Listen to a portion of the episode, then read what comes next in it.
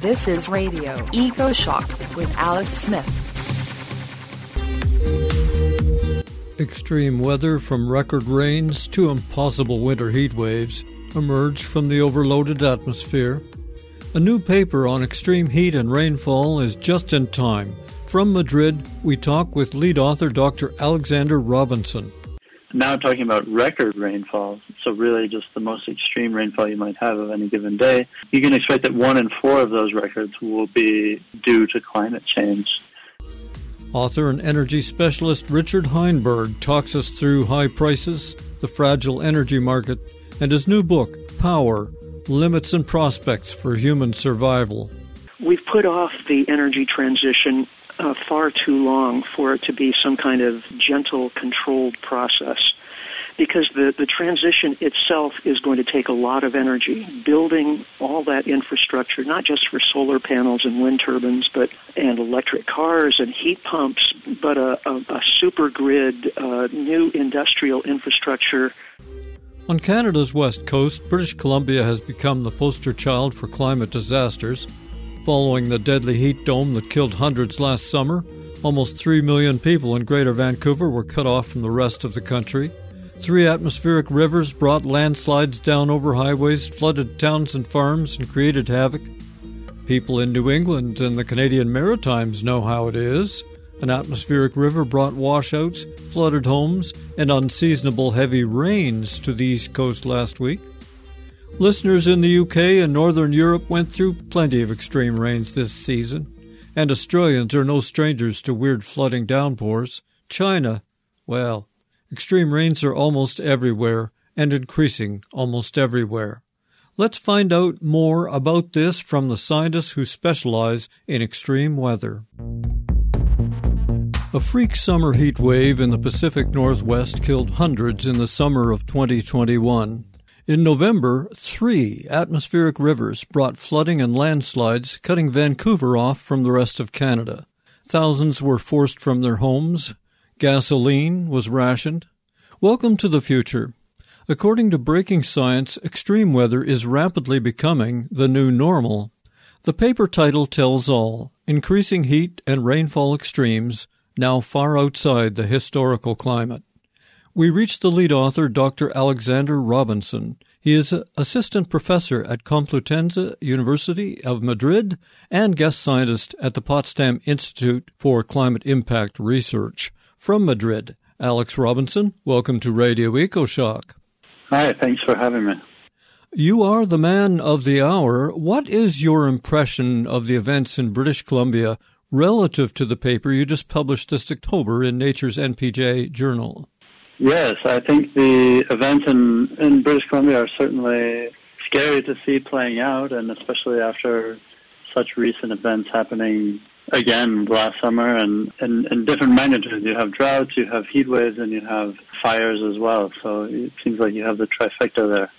We are experiencing, I think, in advance of some, but not necessarily all. Uh, there have been many places struck by extreme climate this year. Now, just on the first day in December here, it was 22.5 degrees C or 72 Fahrenheit, a few miles from my studio, and it was the hottest December day ever recorded in our province and possibly in Canada. The same December day, it was over 70 degrees Fahrenheit in Boulder, Colorado. That is crazy. Summer like heat in the winter. Tell us about your explorations into extreme heat around the world in 2020.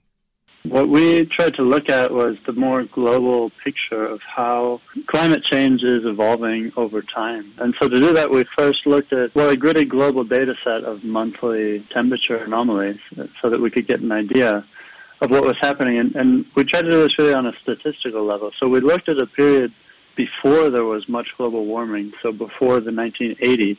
And we took that as kind of a reference climate period. And what we found is that when you look at this on a global scale, essentially the variability, the year-to-year change in, in any given month's temperature at any given place, roughly follows a, a, normal distribution. So essentially you have a mean temperature at a place, the average expected climate you could expect for July or December. And then any given year you might have some variability around that, and that variability followed a, a bell curve.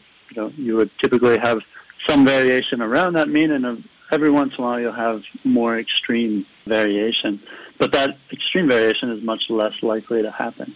Then what we can do, starting from that reference point, is look at what happens when you impose a trend on top of that, which is what's happening uh, with climate change. And so we can look at the observations that we have over the last 60 years, and we can see, uh, we can basically track how much those extreme events have increased in frequency compared to that reference period. And so we see that really extreme events, so what we call four sigma events, which are four standard deviations away from the average climate, those used to be non-existent in the reference period. About 0.003% of the time you might possibly have one of these events happening. And now globally those are happening about 3% of the time. So that's about a thousand-fold increase in these really extreme four sigma events. Those have only emerged in the last decade according to our analysis. So it's not everywhere is experiencing that. That's mainly in the tropics where you're getting such dramatic changes in the extremes. But I think it's a bit the canary in the coal mine. It's starting to show what, what we can expect as levels of warming continue to rise. Over the decades, there have been swings of temperatures with a couple of years of high heat in the 1930s, for example. What makes you think the recent heat waves from Siberia to Australia are not natural? I think there are now several lines of evidence that support uh, the fact that this is uh, anthropogenic in nature. Of course, there's a natural variability component to that, but overall, uh, we can see that the dominant factor, particularly in, in uh, long heat waves, is, is becoming anthropogenic change. So um, not only studies like mine clearly show that, they're really statistically outside of the norm. So we looked at actually two different measures, not just the one I just explained, but also uh, record-breaking temperature anomalies, and those in a climate that's not warming also follow a particular pattern. Basically, you uh, it's harder and harder to get a record if your climate is not changing, right? Because the temperature would just have to go higher and higher, and that statistically wouldn't really make sense if the climate's not changing. But if you impose a warming trend on top of that, then it starts to become easier to get those records because you just slowly, with the mean, you start increasing your temperature. Eventually, you'll hit one of those records. So we see that statistically that's reflected in the observations, and it's consistent with a warming climate. And then there are other studies. So there's uh, actually an excellent international group called the World Weather Attribution Organization, and they're also doing really neat work trying to produce kind of rapid attribution studies after the fact. Um, and they've clearly shown that, that most recent events would have been almost impossible without uh, a climate change component. So those and modeling, I mean, there, there, are several lines of evidence now. The, the question is not really, is it being affected by global warming, but rather how much. Essentially, this paper suggests older people who grew up in the 1950s or 60s saw the last stable climate. Have we left what you call the stationary climate behind now? I think so. I think that that's uh, absolutely the case, and I think we actually left it behind a long time ago. It's simply that we're just now starting to discern the signal from the noise, right? So we had to get enough warming. I mean, particularly the further north you go, or the higher latitudes rather, the more variability you can expect in a given year, right? So uh, near the equator, the variability is much lower. It's about half a degree for a monthly, a you know, a July temperature there is going to be within a half a degree of, of what it always is. Whereas in Canada, maybe that variability is much closer to, to two or three degrees. So, and, and even seasonally, it's changing a lot. So that noise is, is a lot harder to overcome, and you need to have a stronger global warming signal before that signal starts to emerge. And I think what we're seeing is now a really robust emergence of the signal from the noise. So, when it comes to the great western heat dome that smothered the Pacific Northwest from Portland to our area of Canada, we should mention a new study just out in November about this event from the Netherlands. S.Y. Philip led the paper Rapid Attribution Analysis of the Extraordinary Heat Wave on the Pacific Coast of the U.S. and Canada, June 2021. Alex, what did they find? Uh, yeah, they found very clearly that the heat wave really couldn't have occurred uh, otherwise without global warming. So I wasn't in, involved in that study, but definitely they basically many of these people are, are contributors to this weather attribution, uh, World Weather Attribution Organization. And they, again, they looked at, at data from uh, weather observations uh, in the region. Um, and they also looked at, at modeling to kind of look at how this could play a role. And they clearly found that these temperatures were so extreme and so high that it really couldn't have happened with, without human-caused climate change. And for them, as I recall, they they estimated the event was about a one in a thousand year event in today's climate. So, according to the statistics, it, it, it was extremely unexpected for such an event to occur. And I think the public misunderstands those kind of statements because to say it's one in a thousand years, I think some people tend to think, well, we won't see another one for another thousand years, but that isn't how it works at all, is it? No, no, you're right. I mean, statistically speaking, you have to take it into account that this is just talking about probabilities and, and how frequently we could expect it. But it could be just like rolling the dice. You can get two sixes in a row. You can get two uh, really warm years in a row. The point is that it, it would be unlikely to see them again and again and again, and we would have to maybe revise our statistical model. On the other hand, it's kind of indicative of, of a quote from Jim Hansen a while ago, you know, that the dice are starting to become loaded. And so that's where what we're seeing is what used to be maybe one in a thousand year events are becoming maybe one in a hundred year events or or even shorter. So, you know, those one in a thousand year events refer to a stationary climate. And then I think that's the case, that if you didn't have any global warming, you might have this freak event, you might have this huge warming, but then it would be unlikely to see it again for a long time. But now with the background changing, it's anybody's guess, and especially when you introduce a nonlinear component like uh, jet stream oscillation. In a recent interview, Johannes Lohmann from the Niels Bohr Institute explained that with climate, the rate of change can be as important as the amount of change. Your paper documents changes in both heat and rainfall developing not over centuries, as one might expect, but increasing rapidly with every decade. Is the speed of increase in these extreme weather events serious, in your opinion? Yeah, I mean, it's a really good question. I think that from the atmospheric dynamics point of view, it's hard to say what effect the rate of increase is having, but certainly one could expect that the oceans should, over longer times, absorb heat that we're pumping into the atmosphere and, and increase, try to restore that balance. And so if we're overwhelming that mechanism, then certainly we're going to have more heat in the atmosphere than we otherwise would. More to the point for the rate of change, I think, is important for, for the question of adaptation. And so not just for humans, but rather for ecosystems, for animals and, and for plants and these types of migratory effects that can that can result when when a region becomes unlivable for a certain species they're going to migrate and try to find somewhere else. But if that change is happening uh, extremely fast, it may not be possible for them to adapt, and then you may instead just have, have an ecosystem collapse. Let's move from extreme heat to extreme rain. As you know, my hometown of Vancouver is a wet coastal city. We're very used to rain. But three atmospheric rivers in almost a week just about drowned the whole region. A, a, historic lake refilled, thousands were evacuated, countless homes and lives were ruined.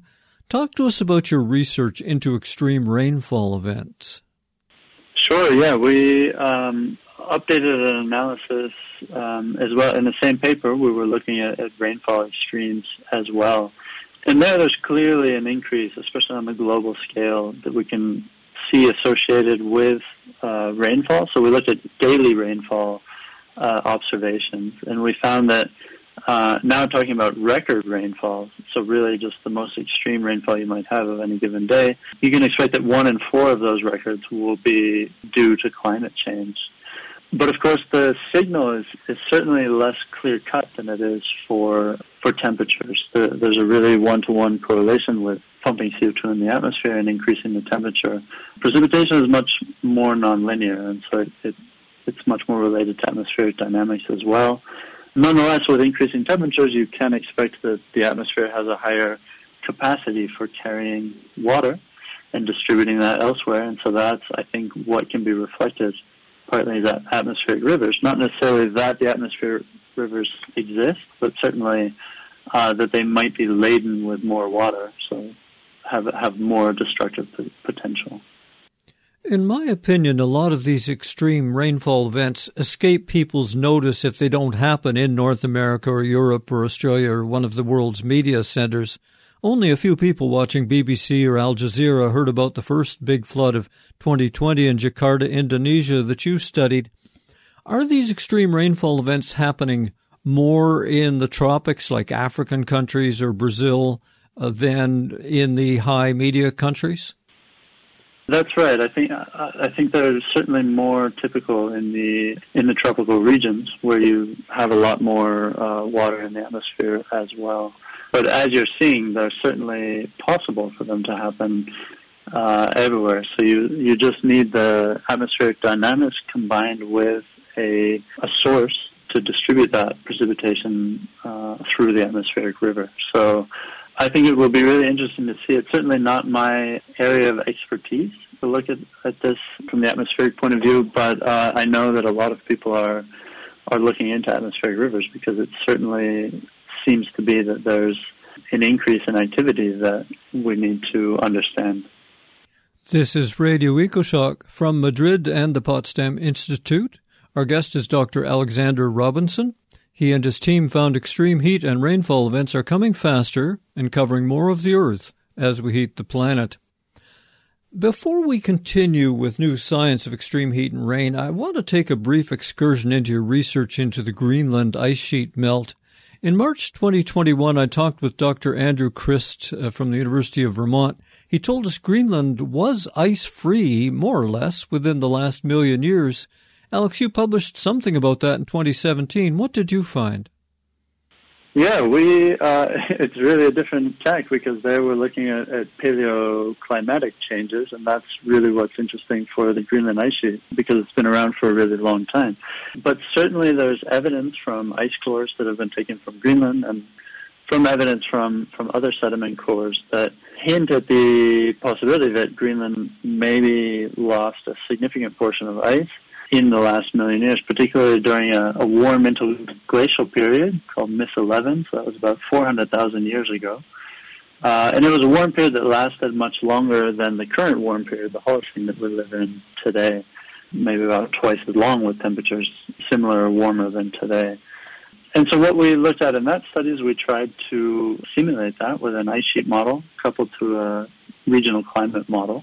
And we don't know exactly what the climate was like then, but we have a, a fairly good idea, and we use that to inform our model of, of how it could be driven, basically by temperature anomalies from around the Greenland area.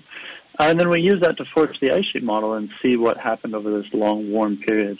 Uh, and what we found indeed was that when you have warming above today's levels for a very long time, uh, at least in those conditions in MIS 11, it, it almost deglaciated Greenland completely, although not entirely. There's still some mountain regions where you had some glaciers, but overall it was essentially lost with about six meters of contribution to sea level during that time. And way back in 2011, you and scientist Andrei Ganopolski from PIK stated paleoclimate, the past is not the future when it comes to Greenland. What did you mean? Well, yeah, it's very easy to imagine that we had a warm period a long time ago, 100,000 years ago or 400,000 years ago, and Greenland melted. Therefore, if we have a warm period in the future, Greenland will melt. That's the logical conclusion. And roughly, that's a true statement. But there were different factors to take into consideration in, in paleoclimate. For one, the most uh, the predominant factor is the change in the orbital configuration of the Earth. So on those timescales, actually the orbit of the Earth is changing, how it's angled towards the sun, how wide its ellipse is around the sun. this all changes in a periodic manner, and so you can have a different configuration that means that your seasons are slightly different, or the amount of solar radiation arriving at the Earth's surface is different than it was today. And so those factors can have a large impact on atmospheric dynamics and as well what's happening with the ice sheet. So what I tend to think of, these paleoclimatic periods are extremely important for informing us about the mechanisms that were present that uh, and they allow us to constrain our models as well and make sure that we're working with a physical mechanism that makes sense in Earth's history and then we can use that calibration to then project into the future with more confidence. But the projection itself needs to come from modeling of the future, not directly looking at the past. Getting back to extreme heat in your latest paper, will deadly heat expand evenly over the world, affecting all countries? Uh, no, I think that would be a rather unlikely way for it to happen. We're already seeing that certain regions are disproportionately affected. Particularly now, the emerging extreme heat is coming from the tropics and equatorial regions. And these, of course, are regions that are typically the least equipped to deal with these changes. And as the global warming signal increases, this will shift to higher latitudes and will certainly suffer under those changes.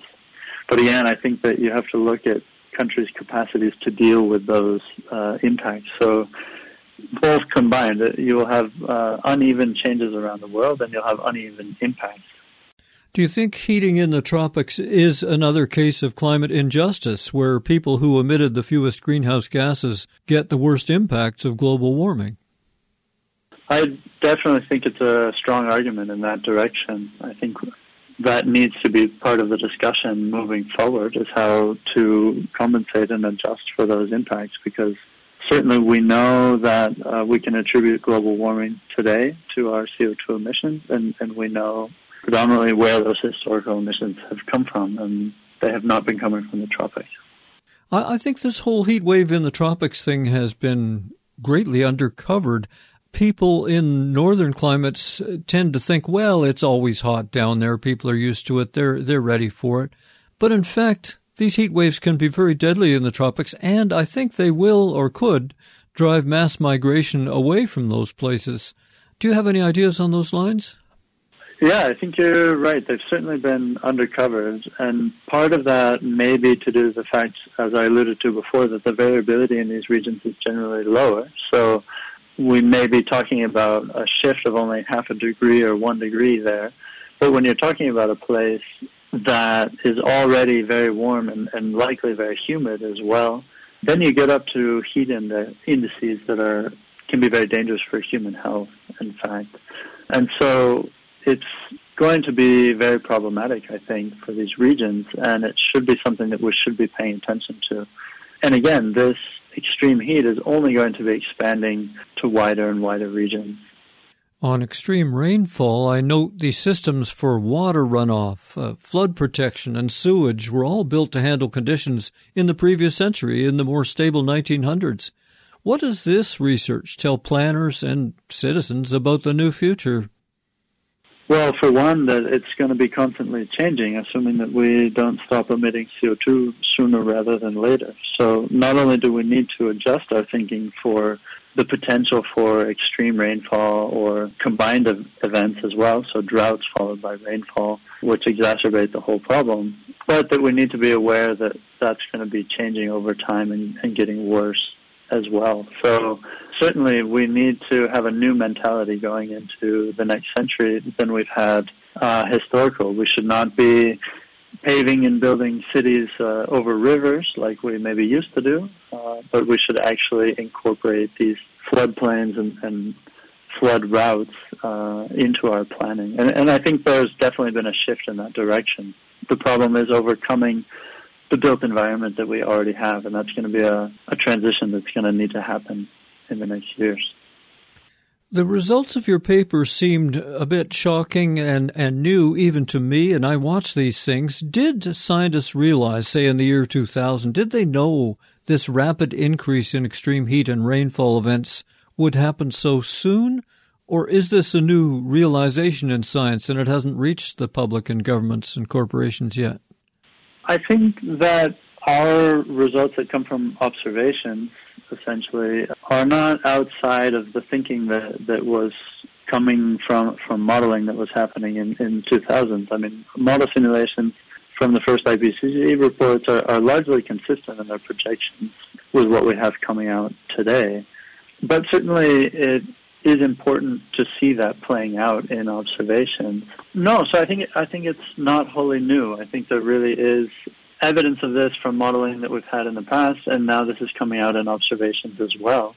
But of course, what I think is new to science is the nonlinear component. So what you see, for example, in the in the heat wave in Canada, what is really shocking, even to a scientist like me who's studying this, is seeing 50 degrees Celsius up at latitude of Canada. That just seems very strange and very sudden, and that's a nonlinear component of the dynamics that that is under investigation today and is not fully clear related to jet stream meandering and having these heat dome blocking events.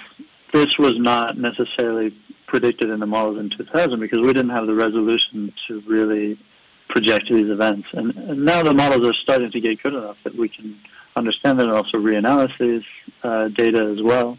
And so we're getting a, a better handle on the dynamics and what's really possible. 2021 was the summer from hell here with the heat, fires, and smoke, and now supplies are short, roads and railways are broken by the super rains. People are a bit angry and, and they're definitely stressed and worried. How do you and others at the Potsdam Institute handle personally the, the seriousness, maybe even, I would say, the horror of what scientists do see for the future? It's a really good question. It's it's a it's a on a personal level, it's challenging because on the one hand, you look at these problems rather objectively as a scientist, looking at the data and trying to understand phenomena and, and, and analyze it and calculate certain things. But of course, then when you go into your life and you see that with great confidence, especially being the one or one of many who, who's making these analyses. What are you working on next, Alex? Yeah, that's a good question. I'm doing multiple things. I'm certainly still focused on, on researching the ice sheets, both uh, Greenland and Antarctica, their past and their future. But in terms of extreme weather, I have a real interest in understanding more the frequency of extreme weather, um, particularly from the point of view of energy generation, actually. So I've been collaborating with scientists to look into what does extreme weather mean for power plants and for the possibility of blackouts and things like that. So I, am working on developing analyses and, and tools so that we can inform better engineers that would be interested in this data for, for power plants. And in general, that, that I would like to continue following the lead of, of the extreme weather and understand more details about where it might be taking us and, and how we can better refine our understanding of whether it was due to climate change or whether it's, it's natural and when we can expect to see the difference. From one of the world's oldest universities, Universidad Complutense de Madrid, we have been speaking with Assistant Professor Alexander Robinson. Find links to his important new paper on extreme heat and rainfall in my show blog at ecoshock.org. The paper is open access, freely available to all. Alex Robinson, thank you for sharing your time with our listeners. Thank you for having me. Check out the Radio EcoShock website. We're at ecoshock.org. Alex Robinson is studying the impacts of extreme weather on power production. Changes to heat and precipitation make power production more fragile. Even greener energy sources we count on. A company planned to use meltwater from snow in the high Andes of Chile to produce 2,000 gigawatts of electricity a year. Climate change routed precipitation away from that region, cutting possible power production in half. This November, the subsidiary of AES Corporation, working on the project, declared bankruptcy in Delaware. Scientists call the revolutions of water from the oceans to sky to land and back the hydrological cycle. Changes to that cycle are already affecting dams and hydropower stations all over the world. It is another wrinkle to watch. trying to transition not to avoid a climate crisis, but during a climate crisis. Coming up, post carbon guru Richard Heinberg explains why we need fossil fuels to leave fossil fuels behind, the power of beauty, and his latest book, including prospects for human survival.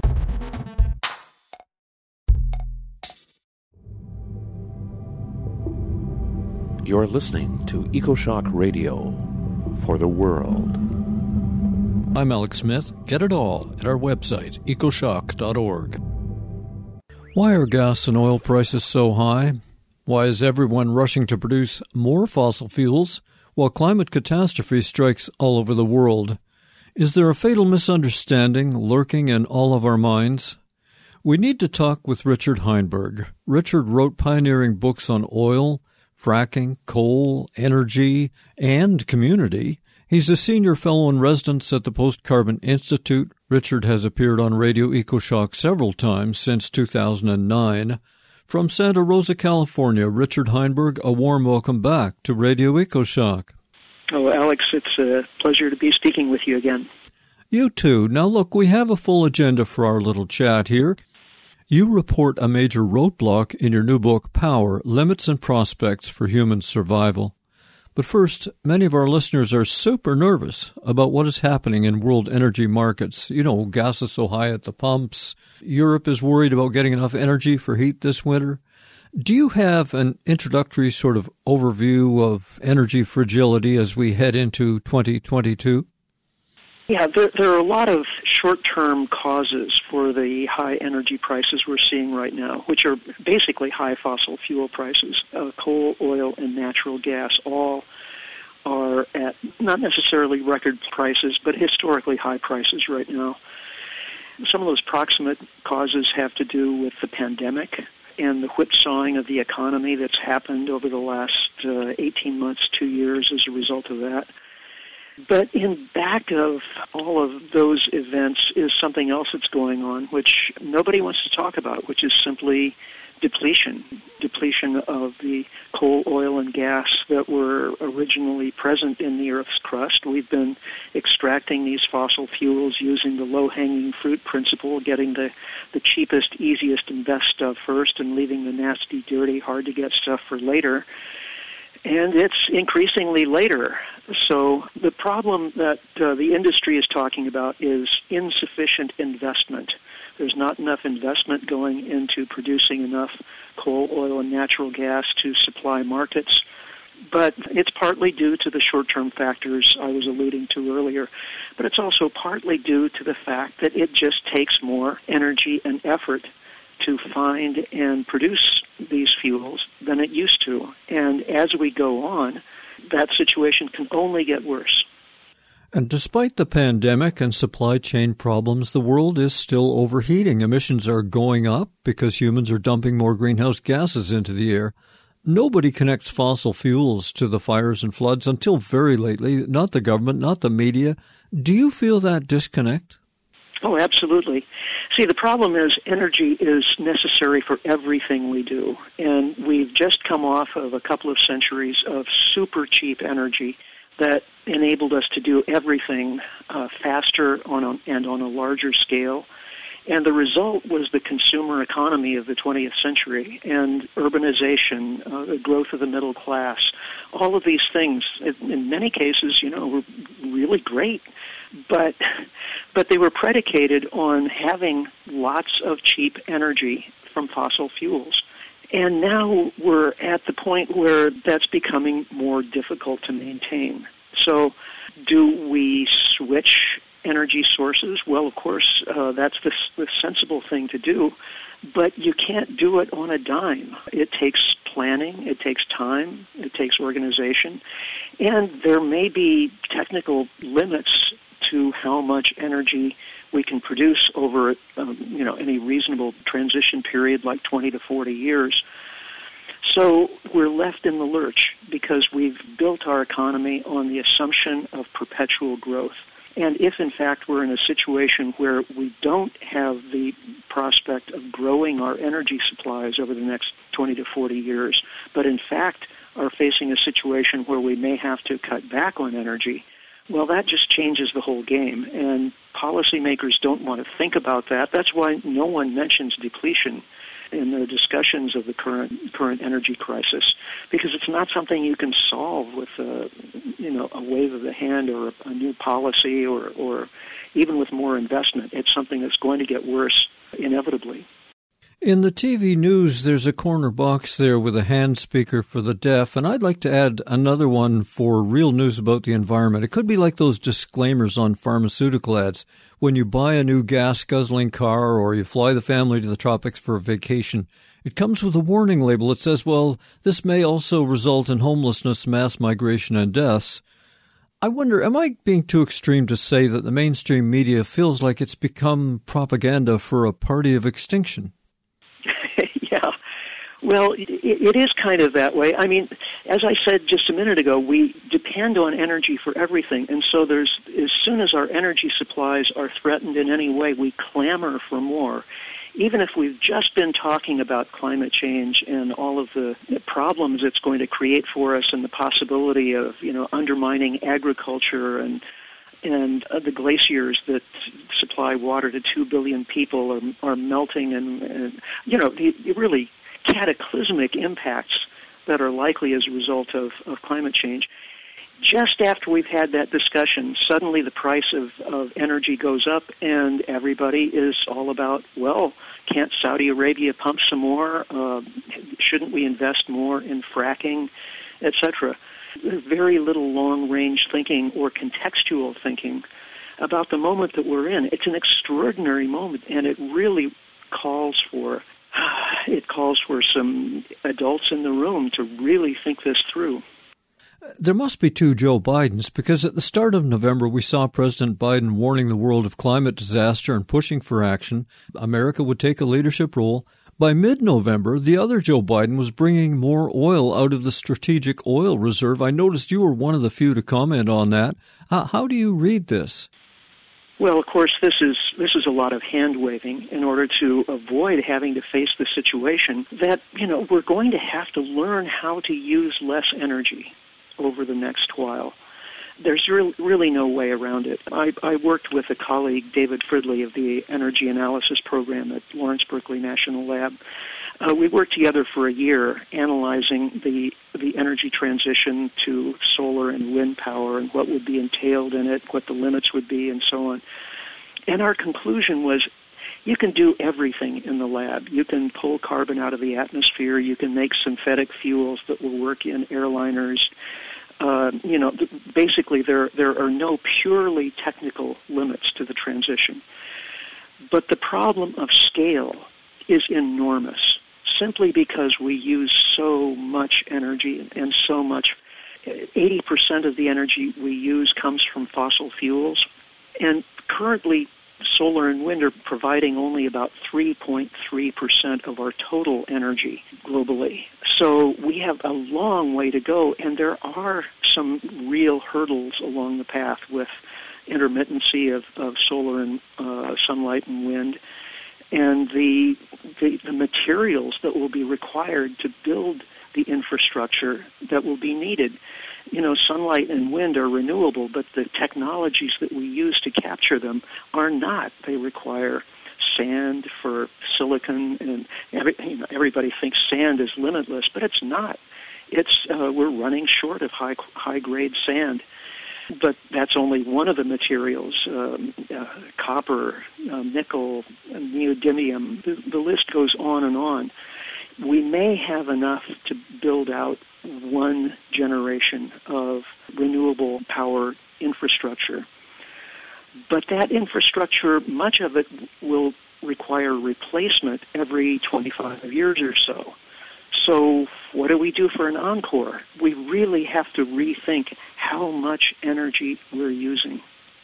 If we picture a major oil or gas company, there are long term plans and huge amounts of financing, which is money coming at a price over time.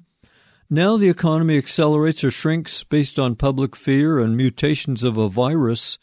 Richard Heinberg, can fossil fuel production survive in a stop and start environment? I know you've written a lot about how their financing really works. Well, it makes it difficult because uh, a lot of these projects are long-term projects. The, whether for oil, coal, or natural gas, the, the industry requires stable, high prices for their own internal investment. Now, of course, the external investment, people buying shares of, of Exxon or your favorite coal company or whatever, external investment is going down because of the divestment campaigns being run by environmentalists. Why should we invest more in coal, oil, and natural gas if these fuels have no no future and they're driving us off the ecological cliff? Well, that makes perfect sense. But then the result is a lowering of the price of the shares in these companies, the stock shares. So the companies find themselves in a situation where it's actually better for their bottom line to buy back shares in their own companies than to invest in future production. That's one, just one of the perverse things that's going on in the fossil fuel industry right now. Then, uh, you know, drilling has declined in the uh, U.S.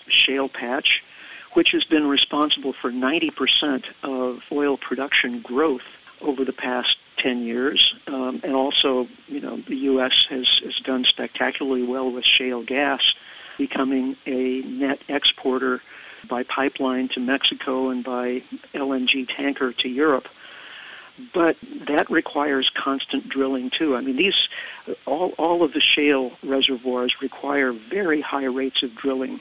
But if there isn't constant investment from the industry, then production goes down, and that's exactly what we're seeing. In the early days of the pandemic, media stories reported fossil fuel use dropped significantly due to lockdowns, work from home, canceled vacations, but when the year ended, scientists reported carbon emissions increased again anyway. It makes us wonder what would it take to even stabilize emissions, much less reduce them? Can we? It would require significant reduction in energy usage, in uh, especially in the highly industrialized countries. And you know, a, a lot of those carbon emissions are coming also from countries like China and India.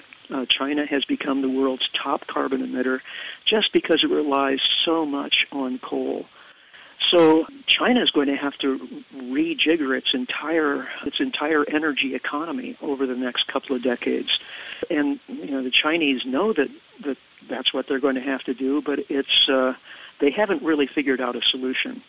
They are developing renewables as quickly as they can, but it's not nearly fast enough to replace their reliance on coal.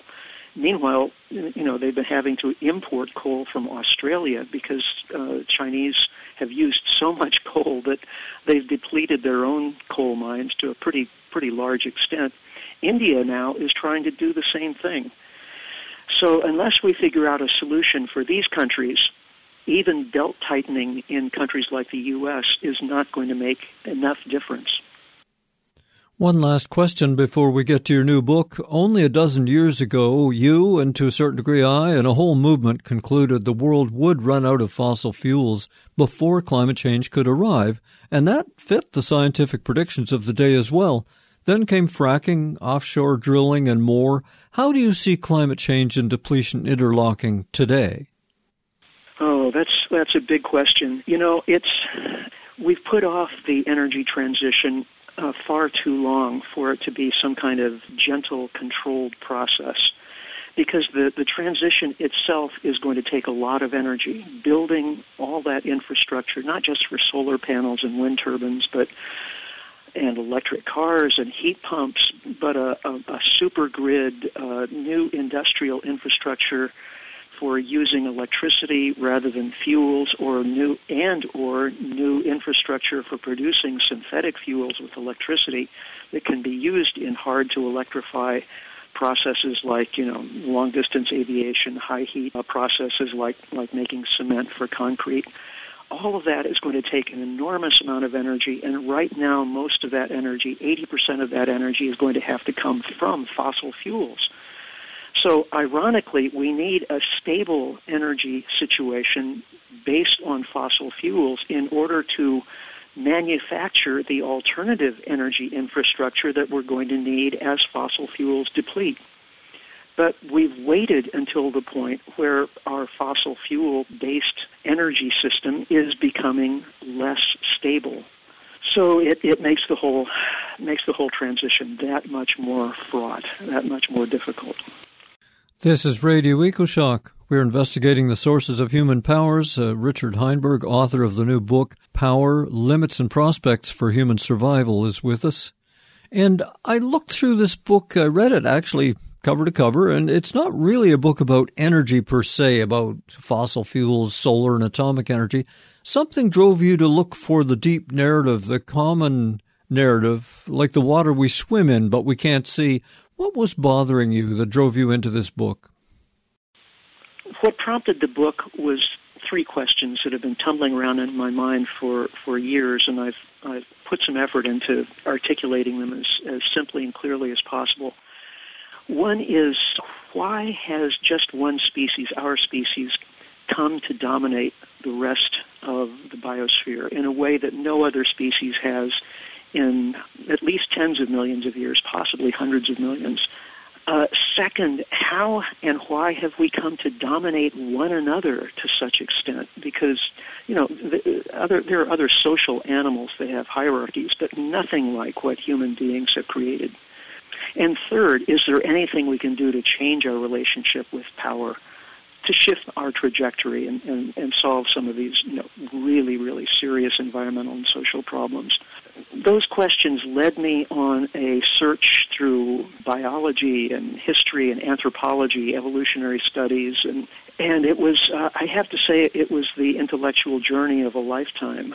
And the, the end result is is a, is a rather long book, but it's one that I think maybe doesn't help us to solve these problems, but helps us to see them in perspective. It's, I think my my goal with if, with the book is maybe wisdom more than a new techno fix or, or a new instant solution to, to some of these age old problems.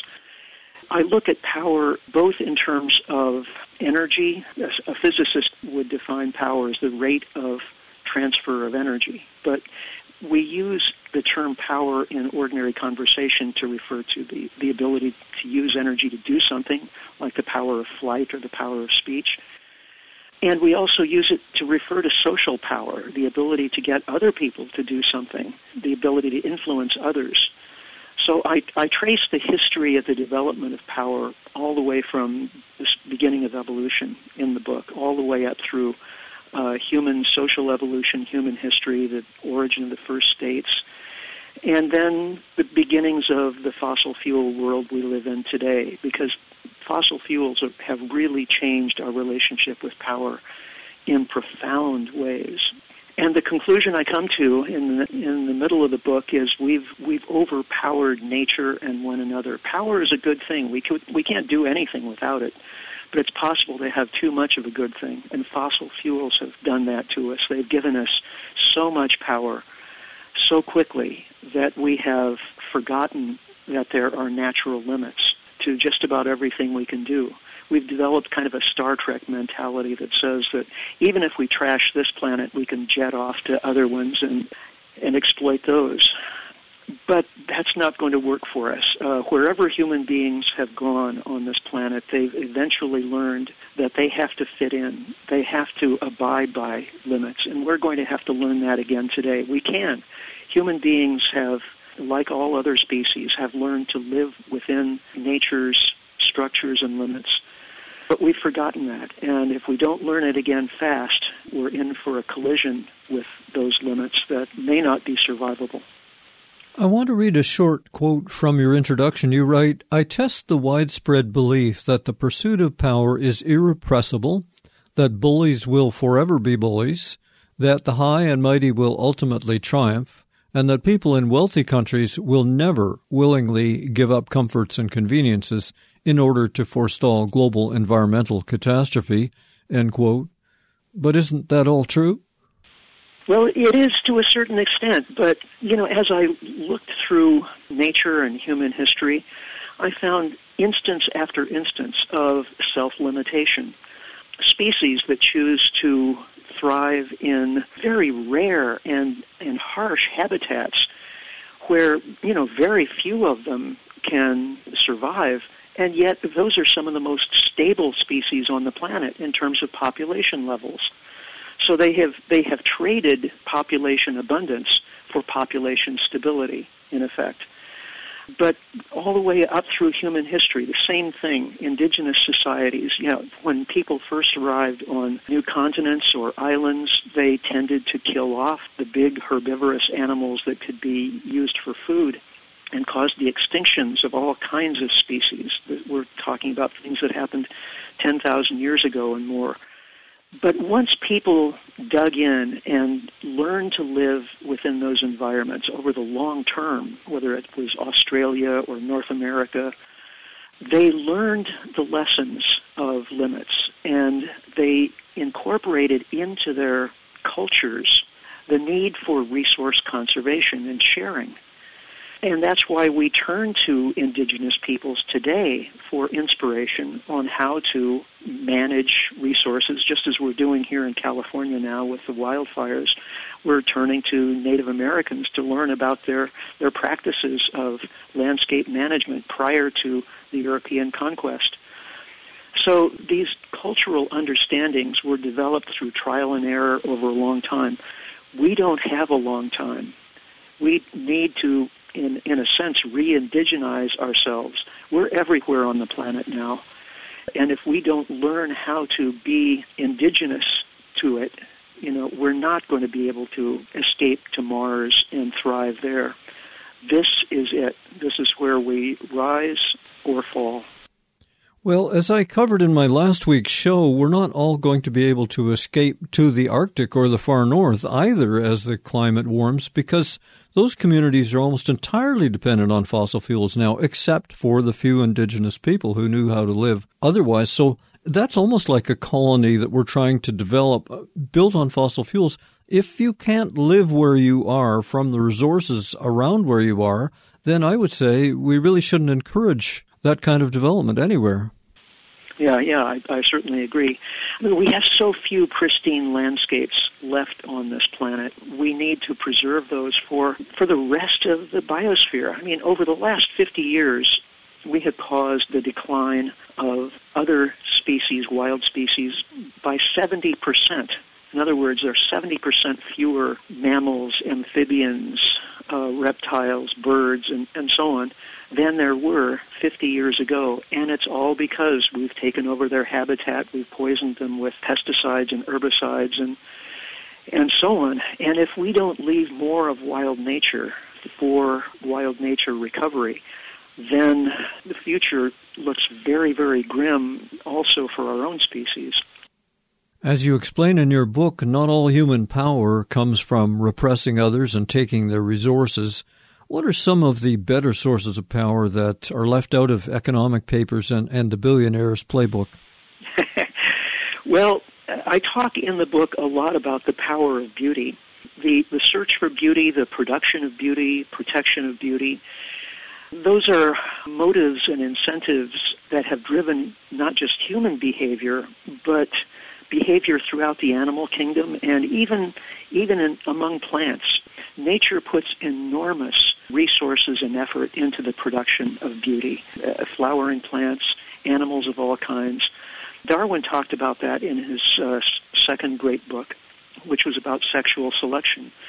Much of this is, is about attracting mates, uh, but once the investment is made in the production of beauty and the enjoyment of beauty, then it tends to continue with a momentum of its own long past the immediate necessity of attracting a mate. That's why birds sing, even though it's it's not mating season. And we humans have have gotten into the beauty business in a big way. Uh, the problem, of course, is that we have created a kind of aesthetic decadence with the commercialization of, of beauty, where now it serves the purposes of consumption, economic growth, and our own, you know, self undoing.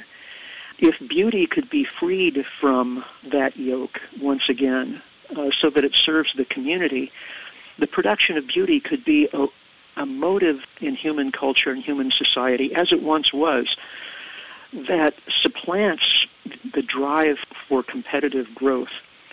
and that enables communities to cohere and that makes life beautiful for people. You know, the production of beauty does not have to be extremely energy intensive. It doesn't require the destruction of nature. It's uh, it can proceed on a, a very modest basis and yet provide enormous returns for the people who are producing it and enjoying it. So we could have a beautiful future if we choose to. Well, as you said, and as I found also in the French philosopher Paul Virilio, it is over success that is killing us. And some people hope the fossil powered system will crash before it really is too late to save ourselves and the other species. And it feels so unkind to hope for a fall in gross domestic product uh, or an end to useless shopping.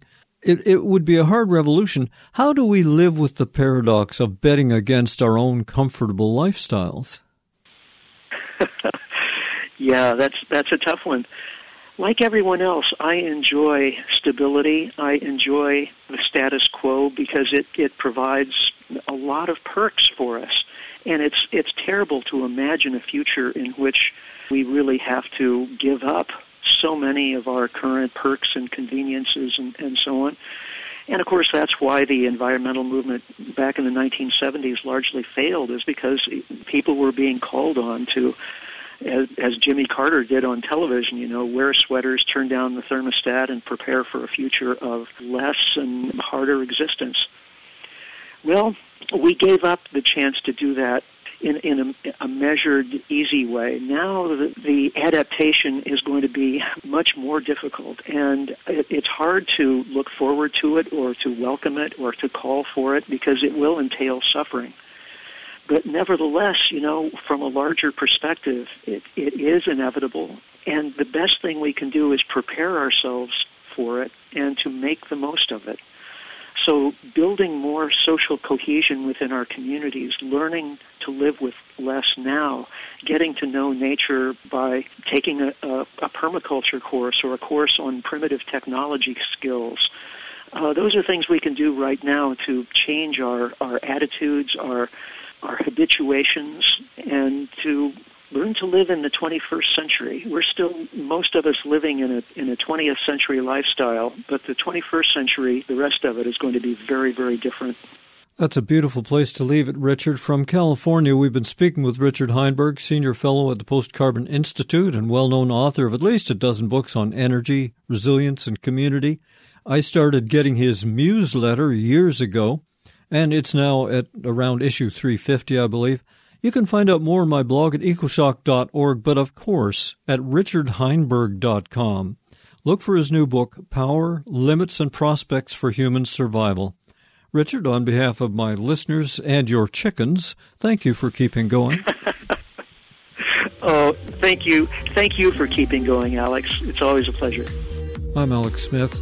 Thank you for listening to Radio EcoShock. This is a climate emergency. Find out more on the blog ecoshock.org